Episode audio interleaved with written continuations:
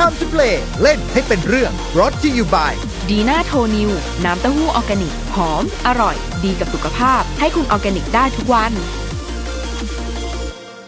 สวัสดีครับ มาพบกับผมนายโปรจิกันอีกครั้งหนึ่ง และตอนนี้คุณอยู่กับ Time to Play เล่นให้เป็นเรื่องทาง Mission to Pluto Podcast ของเราแห่งนี้นะครับสำหรับสัปดาห์นี้เนี่ยเราจะกลับมาว่าด้วยเรื่องของตำนานเมืองกันอีกครั้งหนึ่งนะครับ สำหรับท่านผู้ฟังที่อาจจะยังไม่ทราบว่าตำนานเมืองคืออะไร ผมมีนิยามคร่าวๆ ดังนี้เลยนะครับว่าตำนานเมืองเนี่ยมันก็คือตำนานที่ถูกเล่าขานในสังคมสมัยใหม่ครับ ส่วนใหญ่เนี่ยจะเน้นไปทางเรื่องลึกลับ หรือว่าเรื่องราวที่มันสยองขวัญ ไม่ใช่ตำนานจากอดีตอันไกลโพ้น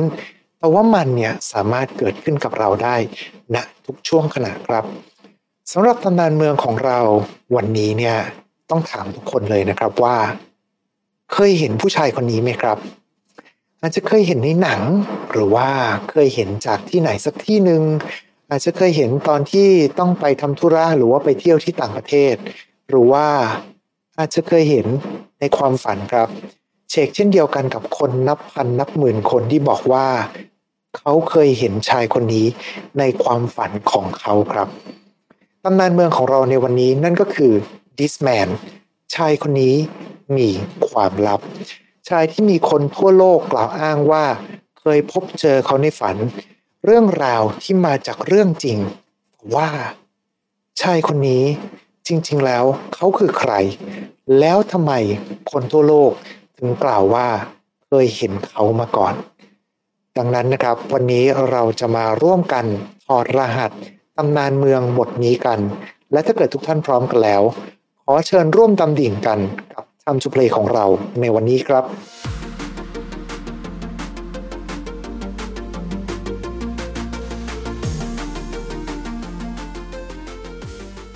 เรื่องราวของตำนานเมืองของเราในวันนี้นะครับ มันเป็นกระแสมาโดยมีการกล่าวอ้างว่าเริ่มต้นตั้งแต่ปี 2006 นู่นเลยล่ะครับ เป็นภาพสเก็ตของผู้ชายคนหนึ่งที่อาจจะอนุมานได้ว่า อยู่ในช่วงประมาณวัย 30 ขึ้นไป มีตากลมโต ปากกว้าง จมูกทรงกลม ไว้ทรงผมแสกข้าง แล้วก็คิ้วที่ดูเหมือนว่า ดกมากเลยนะครับ จนเหมือนว่ามันจะมาต่อกัน โดยเขาเล่ากันว่าภาพนี้เนี่ยถูกสเก็ตขึ้นจากผู้ป่วยจิตเวชที่ประสบปัญหาป่วยเป็นภาวะ recurring dream หรือว่าฝันซ้ำฝันซ้อน ในโรงพยาบาลเมืองนิวยอร์กสหรัฐอเมริกาครับ โดยผู้ป่วยนะครับก็กล่าวด้วยว่าชายคนนี้เนี่ยเขามาอยู่ในความฝันของเธอมาพูดคุยแล้วก็คอยให้คำแนะนำต่างๆ จากนั้นก็มีผู้ป่วยจำนวนมากเลยนะครับ ที่กล่าวอ้างว่า เคยเห็นผู้ชายคนนี้ในความฝันเหมือนกัน โดยผู้ป่วยทุกคนไม่สามารถระบุได้ว่า เคยพบกับผู้ชายคนนี้ในชีวิตจริงเลย แม้แต่ครั้งเดียวครับ นักจิตวิทยาที่รับเคสเนี่ยก็เลยลองนำรูปของชายปริศนานี้ไปปรึกษากับคุณหมอท่านอื่น ที่มีคนไข้ป่วยจากภาวะฝันซ้ำฝันซ้อนด้วยเหมือนกันนะครับแต่ก็น่าแปลกใจครับ ที่พบว่าคนไข้หลายคนในโรงพยาบาลอื่น ก็ให้การว่าเคยพบกับผู้ชายคนนี้ในความฝันเช่นกัน โดยทุกคนเรียกเขาว่า this man หรือว่าชายคนนี้ ด้วยความสงสัยนี้เองครับ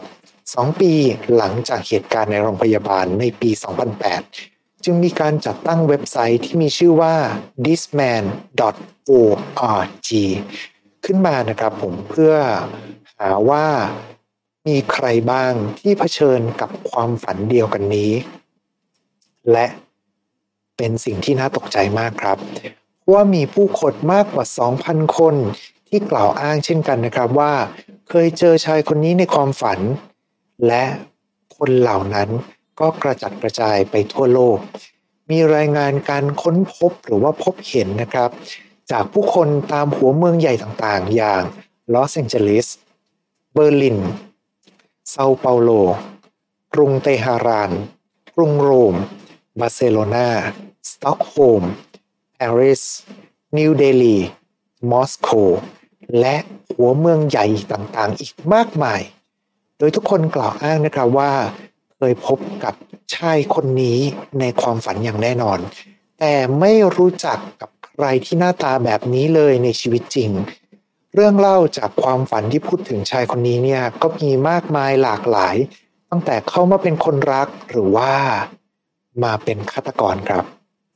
โดยในความฝันของคนแรกที่กล่าวอ้างมาเนี่ย เขาบอกว่าเคยเจออยู่ในความฝันที่ซ้ำๆกันมาเป็นปีๆ ในฝันนั้นก็จะมีเงาของชายร่างสูงครับ ที่หยิบรูปของชายคนหนึ่งขึ้นมาพลางถามว่ารู้จักชายคนนี้ไหม ซึ่งในรูปนั้นเนี่ยก็คือผู้ชายคนนี้เลย คนที่อยู่ในรูปสเก็ต แต่นั่นมันใครอะไม่รู้จัก และเงานั้นก็ถามว่า นี่คือพ่อของคุณ คุณจำได้ไหม ไม่ นั่นไม่ใช่พ่อของฉันครั้นจะบอกว่า ฉันก็สามารถจำหน้าพ่อของฉันได้อย่างแม่นยำเนี่ย ความทรงจำของหน้าพ่อก็แอบเลือนลางเหลือเกิน มาถึงจุดนี้ ผู้เล่ามักจะตื่นขึ้นมาพร้อมกับความรู้สึกโล่งอก โดยผู้เล่ายังเล่าต่อว่า ได้ไปเคารพศพของคุณพ่อ แต่ก็สังเกตได้ว่า รูปที่ติดอยู่ที่หลุมศพนั้นหายไปแล้ว ความฝันต่อมาครับ ก็เป็นผู้ที่เล่ามานะครับว่า ฉันเนี่ยเคยตกหลุมรักผู้ชายคนนี้ ตั้งแต่แรกพบในความฝันของฉันเลยค่ะ แม้ว่าเขาอาจจะดูไม่หล่อแต่เขาก็สามารถทำให้ฉันเนี่ยหลงรักได้ ด้วยคำพูดหวานๆพาไปกินดินเนอร์ ซื้อของมาให้ หรือว่า พาไปดูพระอาทิตย์ตก แบบนี้ก็เริ่มรู้สึกแล้วนะฮะว่า มีความฝันที่แตกต่างกันออกไปล้วความฝันต่อไปกันบ้างดีกว่าครับ ชายคนนี้เล่าว่าปกติเนี่ย ผมมักจะมีความฝันว่ากำลังบินอยู่เหนือเมือง คอยสอดส่องดูบ้านของเพื่อนๆ จนวันหนึ่งผม จนวันหนึ่งผมก็ทำการย้ายบ้าน ความฝันก็กลับมาอีกครั้งหนึ่ง ขณะที่ผมฝันว่ากำลังบินอยู่นั้น ก็เห็นผู้ชายคนนี้ด้วย บางครั้งเขาก็บินมาด้วยเหมือนกัน แม้ว่าเขาจะไม่เคยพูดอะไรเลยก็ตาม อืมมาเป็นแบบซูเปอร์ฮีโร่เลยทีเดียวนะครับ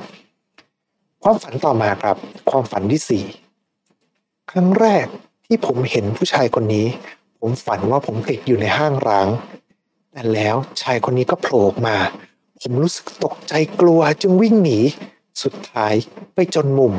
ในขณะที่เขาเนี่ยขยับเข้ามาใกล้เรื่อยๆเรื่อยๆ พร้อมกับรอยยิ้มบนใบหน้าของเขา จากนั้นเขาก็ชี้ทางออกให้กับผม ทุกครั้งที่ผมฝันแล้วก็ติดอยู่ที่ไหนสักที่หนึ่ง ก็มักจะเจอผู้ชายคนนี้มาชี้ทางออกให้เสมอเลยครับ อืม ก็ดูเป็นคนดีนะฮะ ความฝันต่อไปผมเชื่อว่าอาจจะฟังแล้วน่าจะเป็นหนึ่งในความฝันที่ประหลาดที่สุด โดยผู้ชายคนนี้เล่าว่า ผมไม่ใช่เกย์นะครับ หรือว่าจะไปมีจินตนาการอะไรแบบนั้น แต่ว่าผมก็มักจะมีความฝันว่ากำลังมีความสัมพันธ์ทางเพศกับผู้ชายคนนี้แถมเขาเนี่ยทำให้ผมรู้สึกดีมาก ๆเลยละครับ อืม ก็แปลกดีนะครับ โอเค ต่อไปกันเลยแล้วกันนะครับ โดยมีผู้ที่เล่าว่า ฉันเนี่ยเคยฝันเห็นผู้ชายคนนี้ ทุกครั้งเนี่ยเขาจะโผล่มาในชุดซันตาคลอสฉันมีความสุขมากเหมือนกับไปเป็นตอนเด็กอีกครั้งหนึ่ง แล้วหัวของเขาเนี่ยก็จะระเบิดออกกลายมาเป็นลูกโป่งไม่ว่าฉันจะพยายามกี่ครั้งต่อกี่ครั้งก็ไม่สามารถที่จะคว้าลูกโป่งนั้นได้เลย แม้แต่ครั้งเดียว อันนี้ผมเริ่มสงสัยว่าถ้าอยู่ในชุดซานตาครอสก็ต้องมีหนวดมีเคราแล้วก็ใส่หมวกแล้วจะแน่ใจได้ยังไงว่าเป็นผู้ชายคนนี้ อันนี้ก็ลองเก็บไปคิดกันดูนะครับ ความฝันต่อมาครับ ก็เล่ามาด้วยเหมือนกันนะครับว่า ชายคนนี้เข้ามาในความฝันของผมตั้งแต่ตอนเกรดสิบหรือว่าตีเป็นไทยก็ประมาณช่วงม .4 นะครับ โดยผมฝันว่าโดนผู้ชายคนนี้ทำร้ายครับ แล้วเขาเนี่ย เอามีดมาปาดคอผมด้วย อันนี้ก็เริ่มจะกลายเป็นความฝันที่น่ากลัวขึ้นมาแล้วล่ะครับ ความฝันต่อมาครับ ฉันฝันเห็นผู้ชายคนนี้ นั่งอยู่ในกระจก ใส่แว่น มองมาที่ฉัน แล้วก็ไม่พูดอะไรเลย นั่งอยู่ตรงนั้น นิ่งๆ เหมือนกับรูปปั้นเลย อืมความฝันต่อมา อันนี้เนี่ย ก็เป็นคำบอกเล่าว่า ฉันเคยเห็นผู้ชายคนนี้ในความฝัน เขาเป็นคนบราซิล เป็นคุณครูที่มือขวามีหกนิ้ว โดยเขาจะพูดกับฉันว่า โลกนี้มีสงครามนิวเคลียร์จงขึ้นไปทางเหนือ และฉันก็ตื่นขึ้นอาจจะฟังดูแปลกๆนิดนึง แต่ก็บางทีมันคือความฝันนะฮะ แล้วก็ความฝันที่ 10 นะครับ ที่มีการระบุเอาไว้ในตัวเว็บไซต์ครับ ผมเคยเจอเขาในฝันถึงสามครั้ง หน้าตาอาจจะแตกต่างจากนี้หน่อยนึง เช่น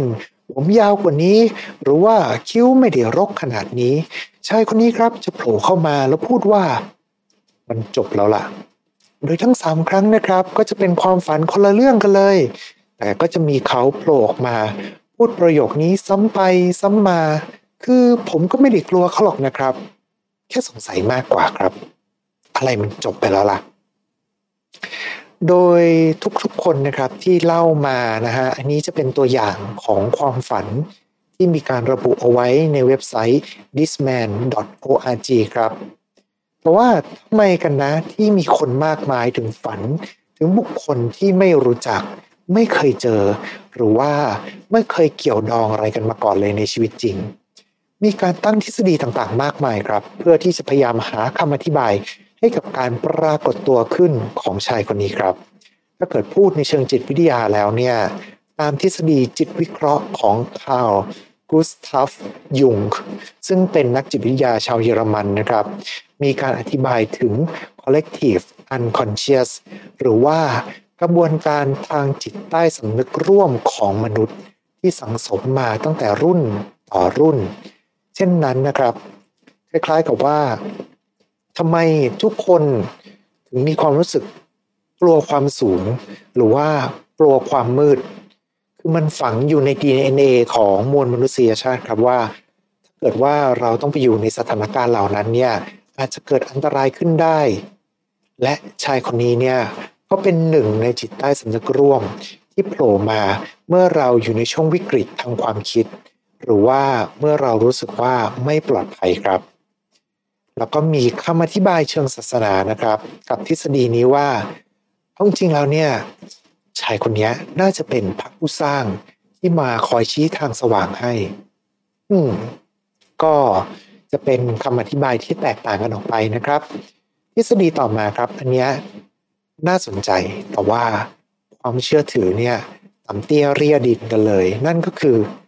จริง ๆ แล้วชายคนนี้มีความสามารถในการแทรกแซงไปยังความฝันของคนอื่นได้นนี้ลองนึกภาพถึงหนังแบบ Inception อะไรประมาณนี้ครับ แล้วก็ไอ้รูปลักษณ์ที่เห็นเนี่ย มันคือหน้าตาที่แท้จริงของเขาแล้วบางคนครับก็มีทฤษฎีแย้งมาว่า หน้าตาเนี่ยอาจจะไม่เหมือนกัน เพราะว่าเขาต้องการที่จะปกปิดตัวจริงเอาไว้ ไปจนถึงว่าจริง ๆ แล้วเนี่ย อาจจะเป็นแผนการอะไรสักอย่างหนึ่งของบริษัทยักษ์ใหญ่ที่ใช้ในการทดลองกับความฝันครับ บางทฤษฎีสุดท้ายก็นี้ผมว่าน่าจะเชื่อถือได้มากที่สุดอันหนึ่งเลยนะครับ นั่นก็คือจริง ๆ แล้วอะมันอาจจะไม่มีอะไรหรอก เพียงแต่ว่าพอคนเราเนี่ยเริ่มอ่านเรื่องราวของชายคนนี้ แล้วก็หมกมุ่นไปกับมัน สมองเนี่ยก็เริ่มที่จะจดจำแล้วก็ค่อยๆ สร้างความฝันที่มีผู้ชายคนนี้ โผล่เข้ามานั่นแหละครับ แล้วก็ทฤษฎีสุดท้ายครับ ทั้งหมดเนี่ยอาจจะเป็นแค่เรื่องบังเอิญเท่านั้น เพราะว่ามนุษย์เราเนี่ยจดจำความฝันกันไม่ค่อยได้อยู่แล้วล่ะแปลว่าคนที่เราเห็นในฝันที่จริงเนี่ยอาจจะมีหน้าตาแบบอื่น แค่มีโครงหน้าคล้ายๆ กับผู้ชายในรูปนี้เท่านั้นแหละครับ เรื่องราวต่างๆเนี่ยมันเริ่มแพร่กระจายในปี 2009 ตามบอร์ดสังคมออนไลน์ต่างๆ นี้ต้องอธิบายบริบทในยุคนั้นนะครับว่า คือเป็นยุคก่อนที่ Facebook เนี่ยจะแพร่หลายนะฮะ แล้วก็มีผู้คนมากมายครับ เริ่มที่จะแบ่งปันข้อมูลมากขึ้น มีรายงานได้รับอีเมลเป็นหมื่นฉบับเลยนะครับ ที่พูดถึงการพบเจอของชายคนนี้ในความฝัน แต่ถึงกระนั้นครับ ก็ไม่สามารถที่จะอธิบายอย่างเป็นรูปธรรมได้เลยว่า แล้วชายคนนี้เขาคือใคร แล้วทำไมถึงไปโผล่อยู่ในความฝันของคนจำนวนมาก ทุกท่านคิดว่าไงล่ะครับ จะเป็นทฤษฎีไหนดีเขาอาจจะเป็นพระผู้สร้างหรือว่าเป็นคนที่อยู่ในจิตสำนึกร่วมของมวลมนุษยชาติ หรือว่าอาจจะเป็นเพราะว่าคนที่ฝันเห็นถึงเขาเนี่ยหมกมุ่นเกินไป หรือมันอาจจะเป็นแค่เหตุบังเอิญที่หน้าตาแบบนี้จะเป็นใครไปก็ได้ ก็ลองคิดกันดูนะครับ และนี่ก็คือเรื่องราวของ this man ชายคนนี้ครับ แต่แน่นอนนะครับว่ามาถึงตรงนี้เนี่ยเราก็จะมีคำอธิบายกันนะครับว่าเรื่องราวทั้งหมดนี้ มันเป็นเพียงแค่การตลาดครับ เป็นการตลาดแบบ guerrilla marketing หรือว่าการตลาดแบบกองโจรครับ ความโป๊ะแตกเนี่ยมันเริ่มต้นในช่วงที่ข่าวของชายคนนี้ เริ่มกระจายในวงกว้างในกลุ่มสังคมออนไลน์นั่นแหละครับ แน่นอนว่าเมื่อมีการพูดถึงกลุ่มสังคมออนไลน์เนี่ยนี่จะเป็นอีกครั้งหนึ่งที่ผมจะพาทุกท่านเนี่ยไปยังสุดขอบของโลกอินเทอร์เน็ต ดินแดนที่มีชื่อว่าเว็บบอร์ด4chan บอร์ดของเหล่าผู้ไม่ประสงค์จะเผยตัวตน สถานที่ที่รวบรวมคำสารภาพแปลกๆ ไว้อย่างมากมาย รวมถึงทฤษฎีสมคบคิดที่ชวนพิลึกพิลั่นแต่ดันมีคนเชื่อจริง ๆ ขึ้นมาครับ และผู้ที่คอย debunkหรือว่าแหกโป๊ะเรื่องราวในโลกอินเทอร์เน็ตเนี่ย ก็อยู่ในบอร์ดนี้ด้วย หลายเรื่องราว โดนโป๊ะแตกจากคนในบอร์ดนี้จนไม่แน่ใจว่าจริง ๆ แล้วบอร์ด 4chan เป็นแหล่งรวบรวมของคนฉลาดฉลาด หรือว่าคนเพี้ยนเพี้ยนหรือว่าทั้งฉลาดแล้วก็ทั้งเพี้ยนด้วยเข้าไว้ด้วยกันนะครับโดยชาว 4chan ครับไปหาข้อมูลแล้วพบว่าเจ้าของเว็บไซต์ thisman.org เนี่ยจริงๆแล้วอะมันเป็นเจ้าของเดียวกับบริษัทที่จดทะเบียนเว็บไซต์ตั้งชื่อว่า Guerrilla Marketing It ที่เป็นการทำการตลาดแบบกองโจรหรือว่า Guerrilla Marketing ซึ่งจะเป็นการตลาดที่ใช้ความคิดสร้างสารรค์สร้าง Impact ให้มากๆ เกิดกระแสปากต่อปาก ถึงแม้ว่าจะมีทุนหรือว่ากำลังที่น้อยกว่าคู่แข่งก็ตามครับ เช่น การสร้างเรื่องราวต่างๆ ให้เป็นกระแส จนมีคนแชร์ หรือว่าคนบอกปากต่อปากกันเยอะๆซึ่งนั่นสร้างความสงสัยให้กับชาวเน็ตว่าเฮ้ยหรือว่าจริง ๆ แล้วเนี่ย มันจะเป็นเรื่องแหกตากันละเนี่ย จนกระทั่งนะครับก็มีการไปพบกับต้นเรื่อง นั่นก็คือบุคคลที่มีชื่อว่า คุณอันเดรียเนเทล่านักการตลาดสายกองโจร ที่ทำโฆษณาแนวไวรัลตั้งแต่ปลอมการลงจอดของ UFO แบบปลอมๆ เพื่อโปรโมทการท่องเที่ยว หรือว่าสร้างรูปปั้นในเมือง เพื่อโปรโมททีวีซีรีส์ครับ และ This Man หรือว่า ชายคนนี้ ก็เป็นอีกหนึ่งผลงานของเขา เชื่อกันนะครับว่าน่าจะทำมาเพื่อโปรโมทหนัง แต่มันก็ไม่มีหลักฐานอะไรที่เป็นประจักษ์รวมไปถึงมีข่าวลือว่า อาจจะเป็นแค่หนังเท่านั้นแหละ สรุปนะครับ เรื่องราวของชายคนนี้ เป็นเรื่องราวที่ถูกสร้างขึ้น จุดประสงค์เพื่ออะไรสักอย่างหนึ่งอาจจะเพื่อโปรโมทอะไรที่มันเป็นโปรเจกต์ที่อาจจะล่มไปแล้ว หรือไม่ก็เป็นแค่งานแนวทดลองสังคมจากคุณอันเดรียเองนั่นแหละครับโดยบทสัมภาษณ์นะครับของคุณอันเดรียเนี่ยพูดกันตามตรงเลยครับว่าปั่นหน้าดูเลยฮะเพราะว่า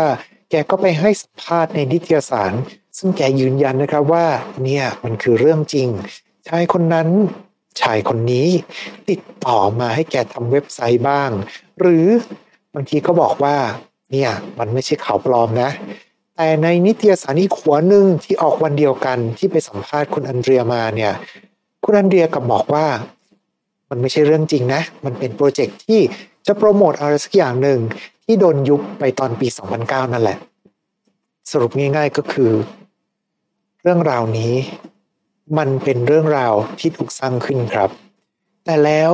ก็มีคนมากมายที่หลงเชื่อ แล้วก็กล่าวอ้างว่า เคยพบกับผู้ชายคนนี้จริง ๆ นะ ในความฝันของเขา แต่เรื่องราวของชายคนนี้